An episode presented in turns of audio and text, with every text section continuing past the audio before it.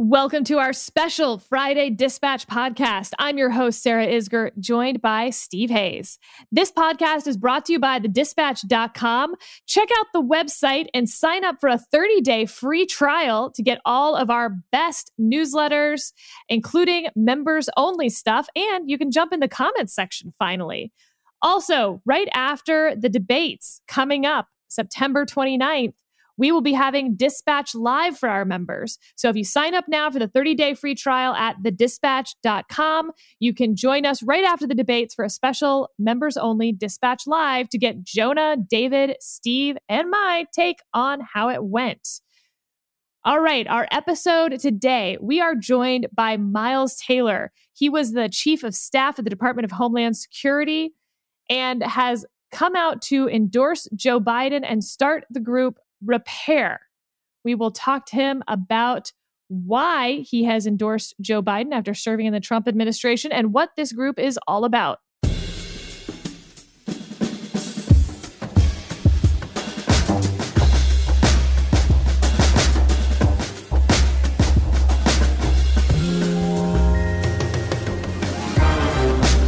Let's dive in. Miles Taylor joining us your new group is called Repair. It's an acronym.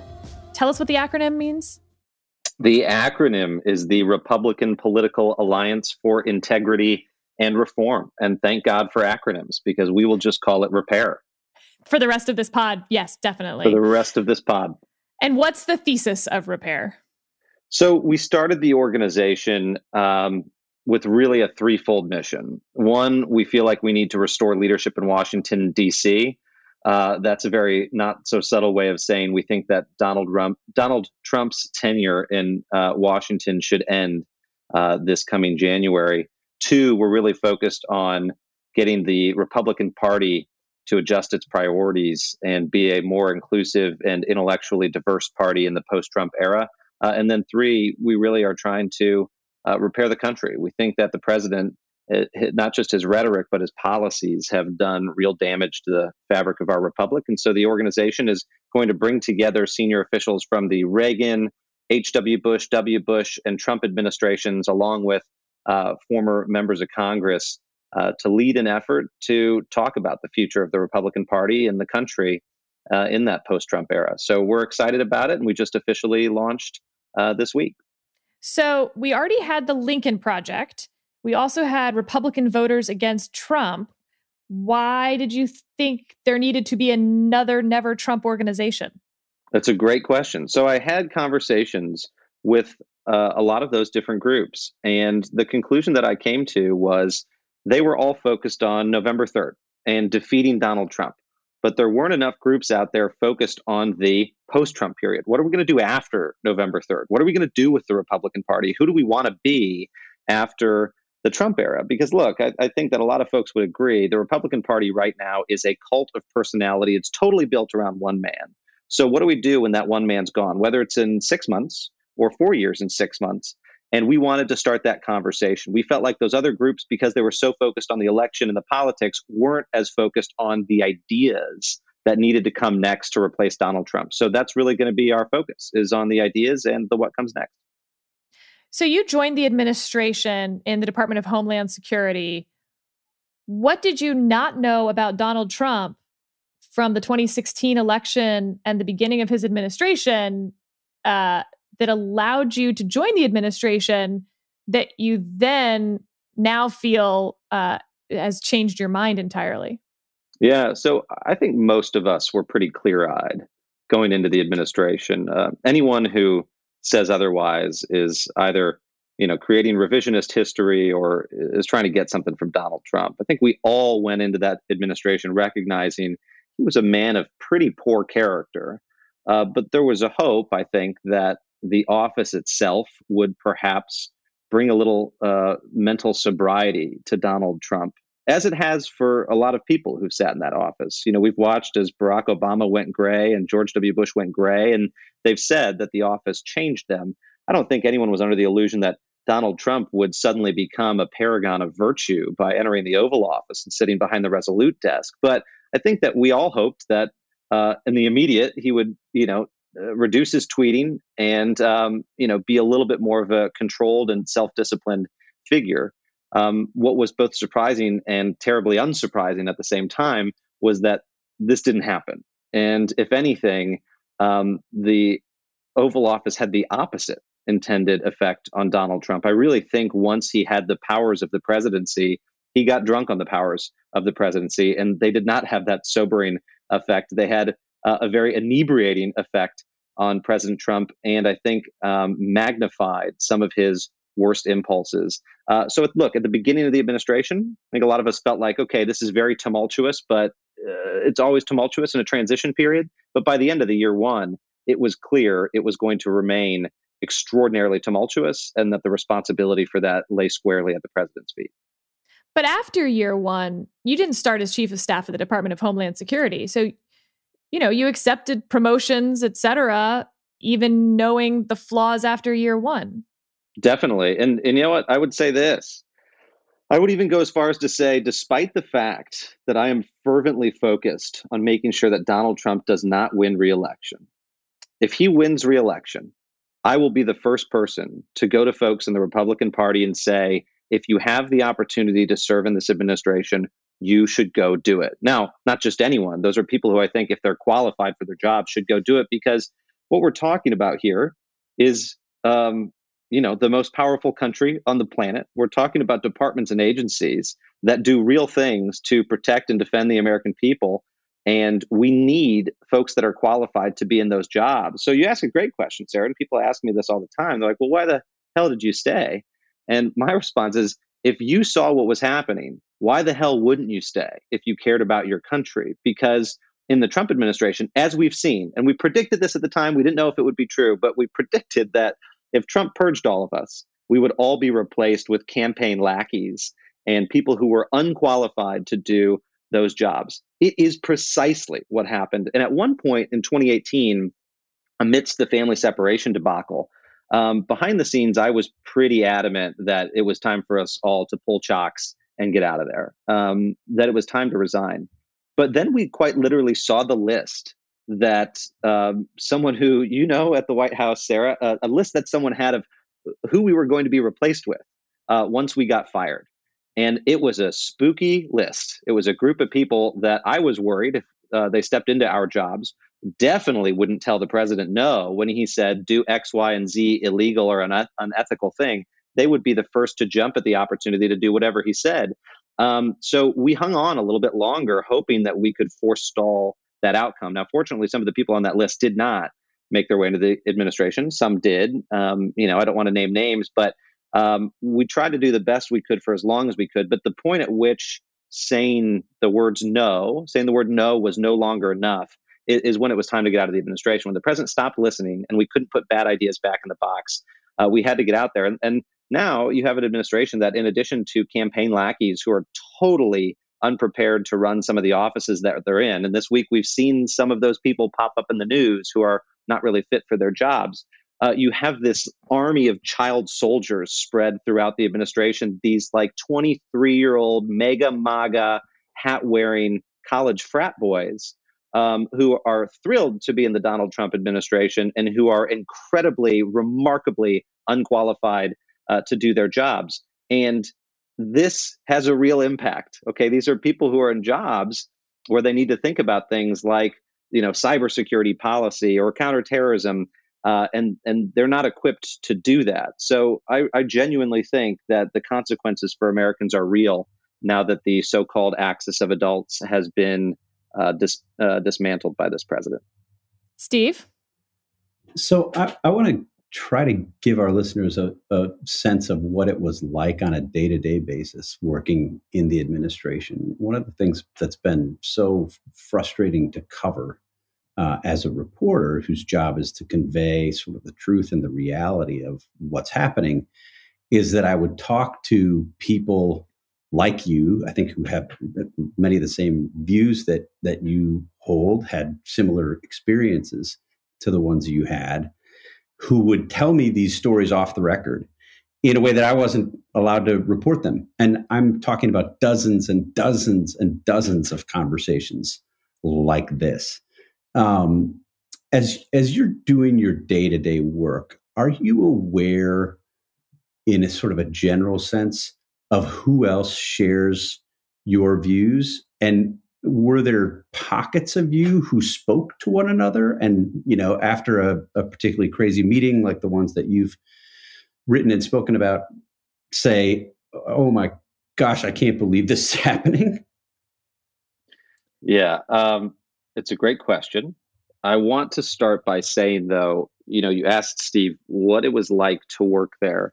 And i would normally say it's an honor to be in public service and and it would be in any administration but every single day in the Donald Trump administration was a pride swallowing siege. And um, it made it very difficult to continue. Um, you you literally would wake up to the tweets and it's not just that the tweets are bad or poorly written or um, or anything else it's that they changed the trajectory of your entire day so when Donald Trump would get up and tweet about a caravan and say, you know, I'm going to seal the southern border, well, you know, that day we might have been responding to a real time intelligence threat stream against Americans having nothing to do with the border. But because the president got up and said, I'm going to seal the border, we had to cancel everything, rush to the White House, get the senior staff involved, and try to convince the president that sealing the border actually wasn't going to solve the problem. We can talk about the mechanics of that uh, later and why his obsession with sealing the border was so completely misplaced, both in terms of his authorities and the actual ability to solve an immigration problem. But that's what the day would be like. Is those tweets actually had a waterfall effect on everything in Washington? And it's a truism in DC that when the president's schedule changes, everyone's schedule changes. His cabinet secretaries, the sub cabinet, all the way down to the staff level and reporters, the whole thing changes that happens occasionally in Washington. I worked in the George W. Bush administration, and sure, the president's schedule will change, and ugh, you know, uh, the whole day shifts. But with Donald Trump, that happens every goddamn day. And so the levers of government don't function when they're being twisted and pulled and turned in all sorts of different directions. They not only don't function, they break off.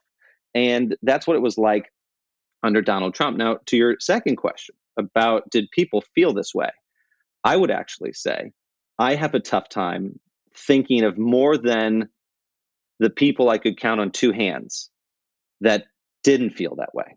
So less than 10 people I can identify were so um, so in line with the president that they wouldn't comment on these things. And there's some of the names that you can imagine at the White House. Other than those, you know, 10, 8 to 10 people, virtually everyone felt this same way. Um, and at least in the universe that I was in with the president's national security cabinet, to a person, they all felt that Donald Trump was uh, reckless, that his impulses, if allowed to be implemented unimpeded, uh, would be dangerous to Americans. And I'd say the majority of them genuinely felt that the president was unfit for office. They really felt that this man was just not qualified to do his job based on what they were seeing. Um, I don't want to call any of those people out by name. I'm really hoping that they'll speak for themselves. Um, but it was virtually everyone. Yeah, you. I mean, Sarah knows. You would leave these meetings, and you would look at each other and just be like, "Dear God, you know what did he just say?" And often you would walk out, and he would have just given you an order that was something you literally couldn't implement, either because your agency didn't have the resources or the authorities, or again because it was against the law and you would say okay so what do we do to like get back in there to tell them we can't do that. And often that would fall to the white house chief of staff or someone else to later in the day have to go into the oval. But then you know you would get direction from the chief or someone else hey just pause. Don't go forward with this yet and let's see if we can figure it out. But um but this was all the time. And what was disappointing to me though many things were disappointing. Uh, uh this administration's been one of the greatest disappointments of my entire life. But um what was really disappointing was how many people in that room who, though they felt this way, would sit in the Oval or the Situation Room or at a meeting with the president and wouldn't speak up. So there were a lot of folks that felt this way behind the scenes, but in that crucial moment when they've got to speak truth to power, would be silent. And that was especially evident in years two and, and really year three at this point. By the time a lot of the senior folks had been kicked out, um, there were just a lot of yes men that took their jobs and would sit there and smile at the president at whatever he said, whether it was you know racist or xenophobic or inappropriate, and they'd kind of laugh and, and just play along. That was really disturbing for me to see. And, and people at the cabinet level, too, who were just re- really well respected folks on the outside uh, who would hear the president say just nasty stuff. And they just kind of chuckle at him and move on with their day. That's well, when I the thought dilemma. Yeah, is isn't the dilemma there? I mean, let me play devil's advocate. You're let's say you're Secretary of Health and Human Services, and the president is is in a meeting um, and saying a bunch of things that are contrary to what he's being told by his top coronavirus advisors. He's spouting off about hydroxychloroquine. He's down talking the use of masks. He's saying things that I think the the, the ever shifting scientific consensus is is against. If you're if you're Secretary Azar and you speak up, and especially in a meeting where you would be challenging the president in that way, isn't it likely that you're going to be gone before the end of the week? And aren't you better off to sort of hold your fire, do what you can behind the scenes, working the, the, the levers of the bureaucracy to affect change, than frontally challenge the president in such a way that you will be on the outs? Or is it the case that once you start doing that, you always do that and then you're just an enabler? Well, there were there's there are ways to do it and I will. Um, I'm really trying to keep most of the names of my former colleagues and bosses out of my mouth. But one person You're in particular that to. I want to say. Well, I, I want to mention John Kelly. Look, when John Kelly was White House Chief of Staff, um, I think he really did this the right way, because Chief Kelly would not openly challenge the president unless it was an important, you know, fact that needed to get out there to to contradict maybe a misperception or something in the room. Um, if the chief had differences with the president that needed to be aired very openly and candidly, he would do that privately with the president. And I think that's very important. Um, I don't think it's appropriate, you know, to you know go to battle with the president uh, in front of a, a, large group of people um, in an uncivil way. And so, you know, folks handled that in a lot of cases the right way. But you know, when he's sitting there, um, you also can't be scared to tell him the truth. And people were frequently scared to tell him the truth. I mean, I'll give you one example. Is uh, I've said before that the president liked to say that he had magical authorities to do whatever he wanted. Well, one of those authorities he was really excited about uh, is something called uh, it's a provision of law that's Section 212F of the Immigration and Nationality Act, which allows the president to deny entry into the country of certain individuals, and he can cite national security reasons. Um, president really didn't understand how this authority worked. He just he was told by someone in the White House that it allowed him to keep whoever he wanted to out of the country whenever he wanted. So you know, we were sitting in the Oval Office, and he had some very senior folks in there, and said, "Well, I've got 212F. Like, let's just use that authority. It's that magical power. Let's use it. And we're going to use it to keep everyone out. Okay, that's the order. Let's move on." no one spoke up. So, you know, little old me from the couch had to jump in and say, you know, sir, I, it actually doesn't work that way. There's a whole bunch of restrictions, um, you know, to this authority. And he hated hearing that. Uh, but it kind of forced us back into a conversation of no, we can't use this tool to do everything you want. We have to explain that to you. But too often people don't jump in and explain the things that he needs to know. Um, but or on other occasions, Steve, like when um, there was another time that we were in there and he went off on a tirade about the Mexicans and how much, you know, how frustrated he was with the Mexicans. And I won't get into some of the details because some of them had to do with sensitive negotiations. But in the conversations, you know, he said, look, you know, Mexico's just a total hellhole, isn't it? It's just a total hellhole. And he kind of looked around the room for agreement. He was like, right? He's like, you know, I can't say, you know, can't say shithole countries anymore, but uh, but it's a hellhole, right? This is the president. He said that, and you know what? Most people in the room did. They just kind of laughed and they nodded. What they should have done, Steve, is say, you know, no, they're actually great partners. And there is someone who was in that room that day, and I won't say who, uh, but who chimed in and said exactly that, and just said, no, they're they're really good partners, Mr. President, and that's how we should treat them. And we moved on. But people need to do that. They they can't let him be like this, especially in that office. He shows no reverence for that office, uh, nor you know our allies in the way that he should.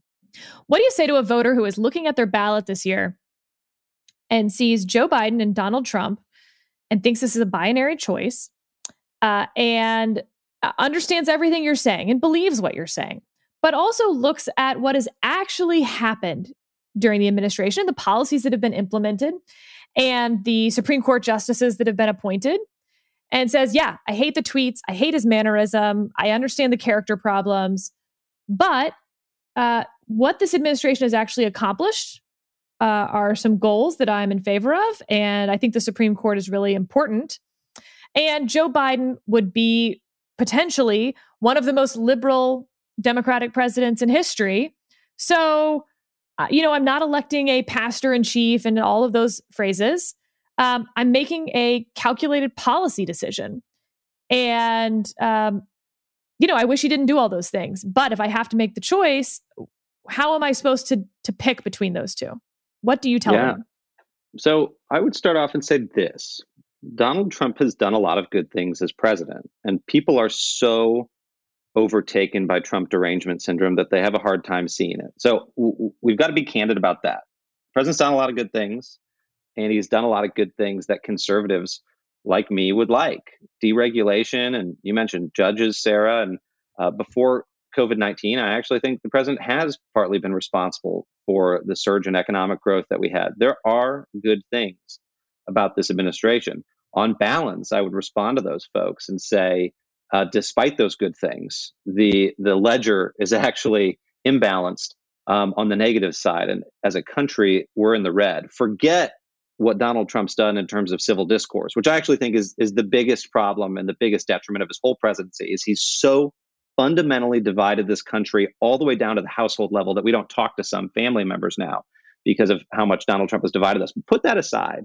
On foreign policy, my simple answer would be uh, our friends uh, don't want to talk to us anymore, and our adversaries um, are totally exploiting us because of the president's policies. On, on national security, I would say that America is less safe because of Donald Trump. And I saw that every day from uh, any number of emerging threats that the president wouldn't pay attention to because he had this wall or nothing approach to governing. He was so focused on the border wall to the exclusion of other emerging threats.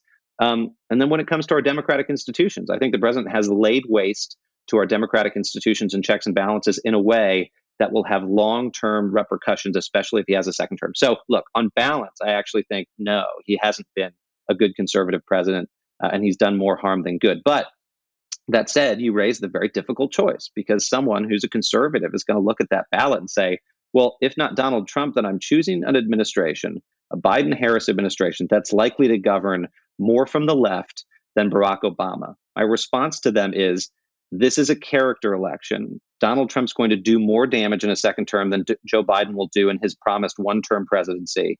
Um, but your only choice is not, it's not binary. It's just between those two. Uh, it's not just between those two because your best defense against a left leaning Biden administration is the rest of that ballot. And we're actually pretty good as a country about splitting ballots. So I would recommend to that voter look, vote for Joe Biden because he's the one that's going to beat Donald Trump and protect this country from irreparable harm. Uh, if you can't, write someone in. And if you're still worried about a Biden administration, as I will be, I'll be in the loyal opposition on day one. Uh, then your best defense against that is the rest of the ballot. It's those senators, it's those congressmen, it's those representatives that are going to have to hold a Biden administration accountable. And guess what? The the system works. I mean, look, Congress wasn't designed to pass laws, right? Congress was designed to stop bad laws from being passed. So we need to elect people into Congress that will hold any administration accountable and make it uh, so that they're not just a rubber stamp on whoever the president is and, and whatever their agenda is. Let's look at a little bit uh, more at what your repair group is doing and and sort of a post Trump world, whether that's in a year or in uh, or in a couple months or in four years. Uh, let's assume that Joe Biden wins. That we know that within a reasonable amount of time, a day or two. Um, it's a pretty uh, strong rebuke of the Trump presidency, um, and Republicans lose the Senate as well. In that instance, the conversations that are taking place that week among Republicans, and these are the conversations that you want to help shape. Is it your view that most Republicans will immediately seek to distance themselves from Donald Trump, his presidency, Trumpism, and what he's done? Or will it be the case that because of his sort of overwhelming presence and the way that he's reshaped the Republican Party, the the hold he has on his hardest of hardcore base, that he will continue to be not only a major presence in Republican Party and the discussions of, about what comes next, but the major presence. There will be um, an unprecedented reckoning within the Republican Party in the post-Trump period. It will be an internal civil war for the soul of the party after Donald Trump, and I think you've framed it perfectly, Steve. And I think it will be um, a group of folks who think that Trumpism was effective, both as a political strategy and a, a governing style, and they'll try to hold on to it. And, and a good chunk of those people will do that because they so wedded themselves to Trump that they feel like they're going to be unable uh, to separate from that. So they will double down. And I think part of that is really just is psychological. Some people have just so bought into it that now they don't know how to go back to who they were before, focused on you know principles based governing and talking about real conservative policies. Uh, and then there's another side, and that those will be the electeds who decide that they need a rinse and repeat cycle and they want to go back to how things were uh, before. But that that's going to be tough, and it will be really interesting because the Trump kids are going to try to stay in the game. I mean, the Trumps will not disappear from the scene, whether that's next year or in four years.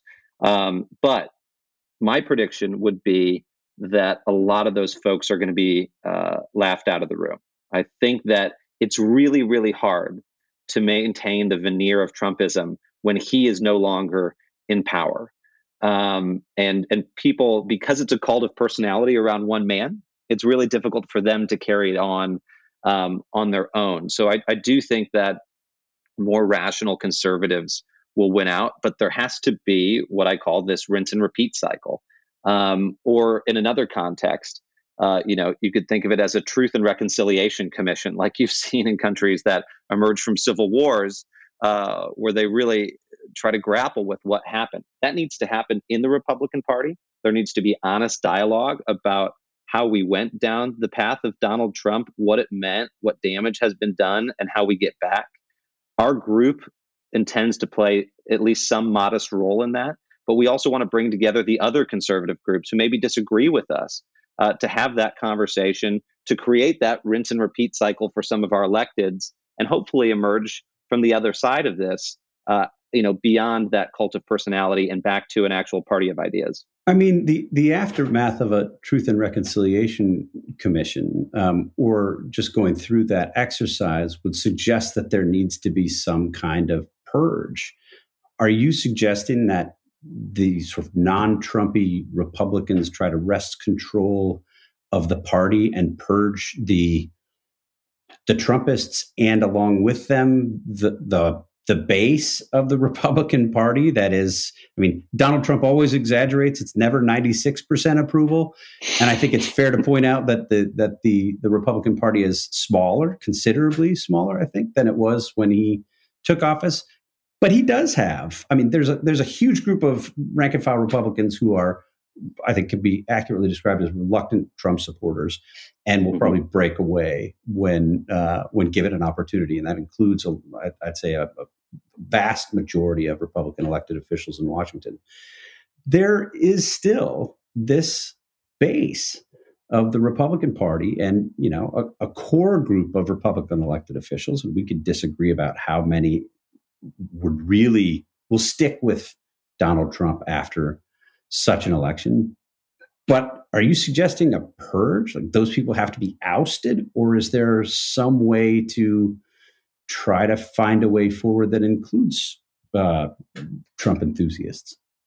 I think that we have to try to find a way, and there's really, really strong disagreement among some of my peers on that question. Uh, there are a lot of folks who believe the Republican Party is dead, and the only way to bring it back in any uh, to give it any semblance of what it once had as the party that emerged from classical liberalism, uh, libertarianism, you know, what have you, uh, is to burn the entire thing down to the ground.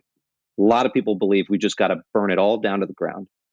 I'm actually not one of those because I think if that's the only way to do it, then we're resigning ourselves uh, to being out of power for a generation.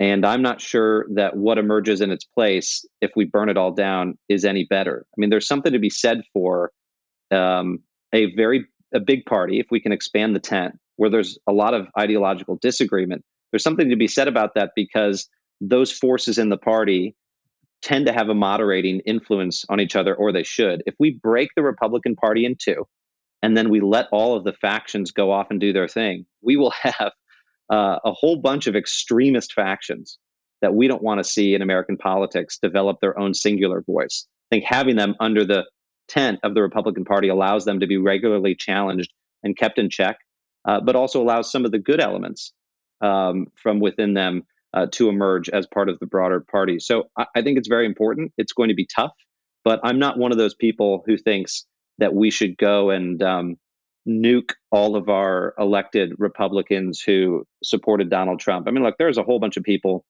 You guys know them as well. There's a number of senators and congressmen, very prominent. We talked to behind the scenes that we're all friends with, uh, who see who Donald Trump is.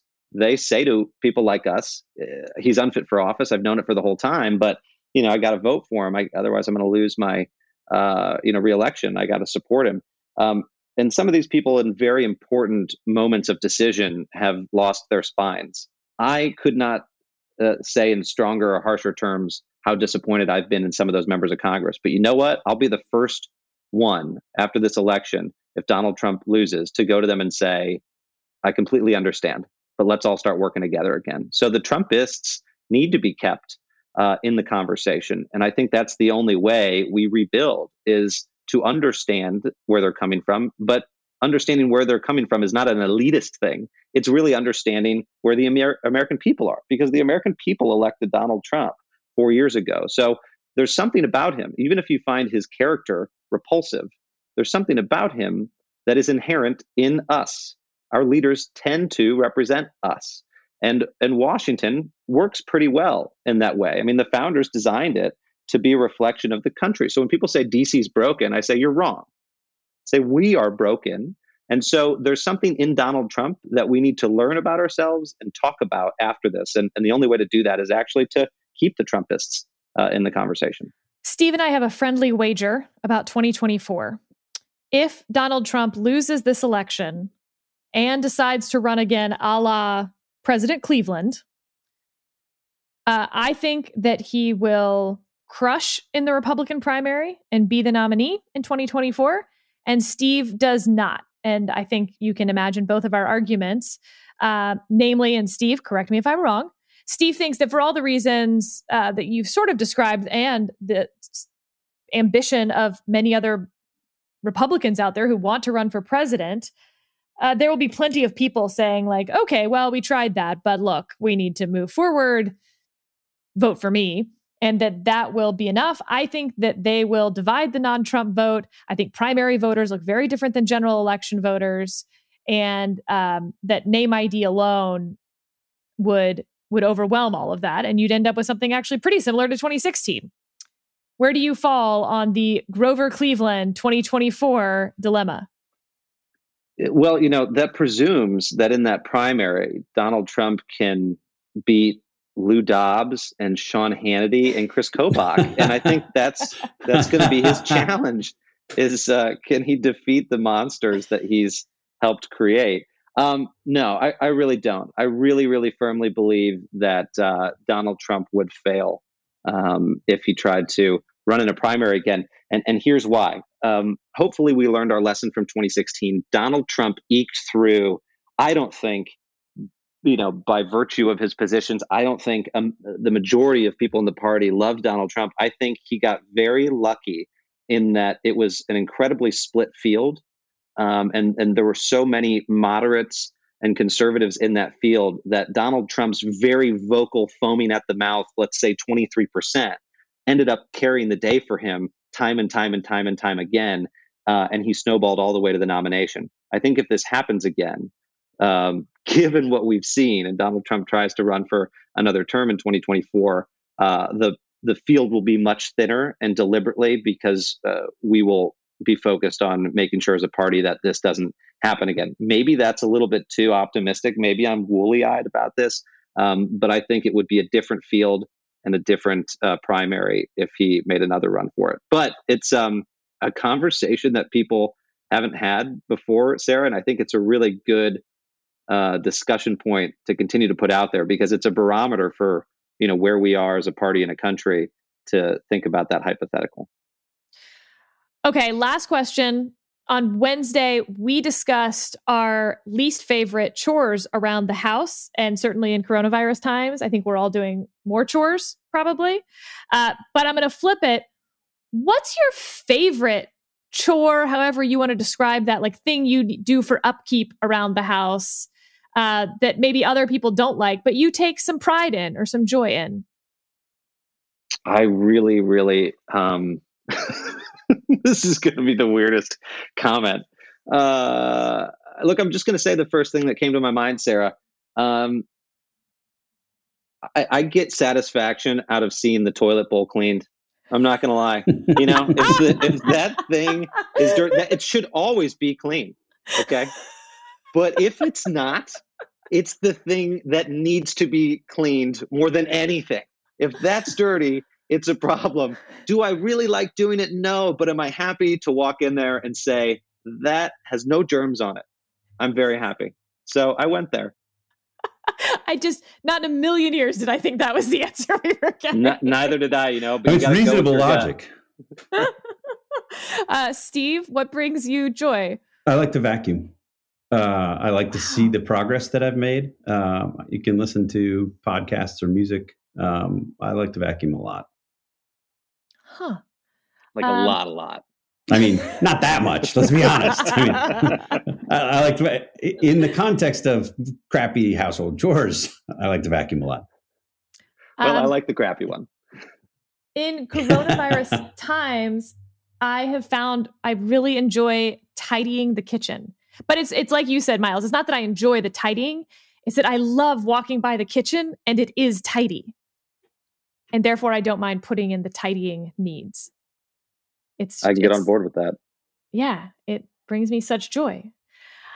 Uh, all right. Well, thank you, Miles, so much for joining us. This has been a treat. You and I sat across several tables together for a few years there.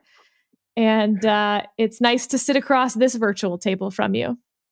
Well, likewise, it's been a pleasure to be with you guys, and uh, a lot more conversations to have in the future. And now I'm worried that people are going to be ringing me up and asking me to clean their bathrooms. So anyway, I was already texting. I had already drafted the text. That's so awkward. All right, thank you, listeners. Thanks for joining us. We'll see you again next week.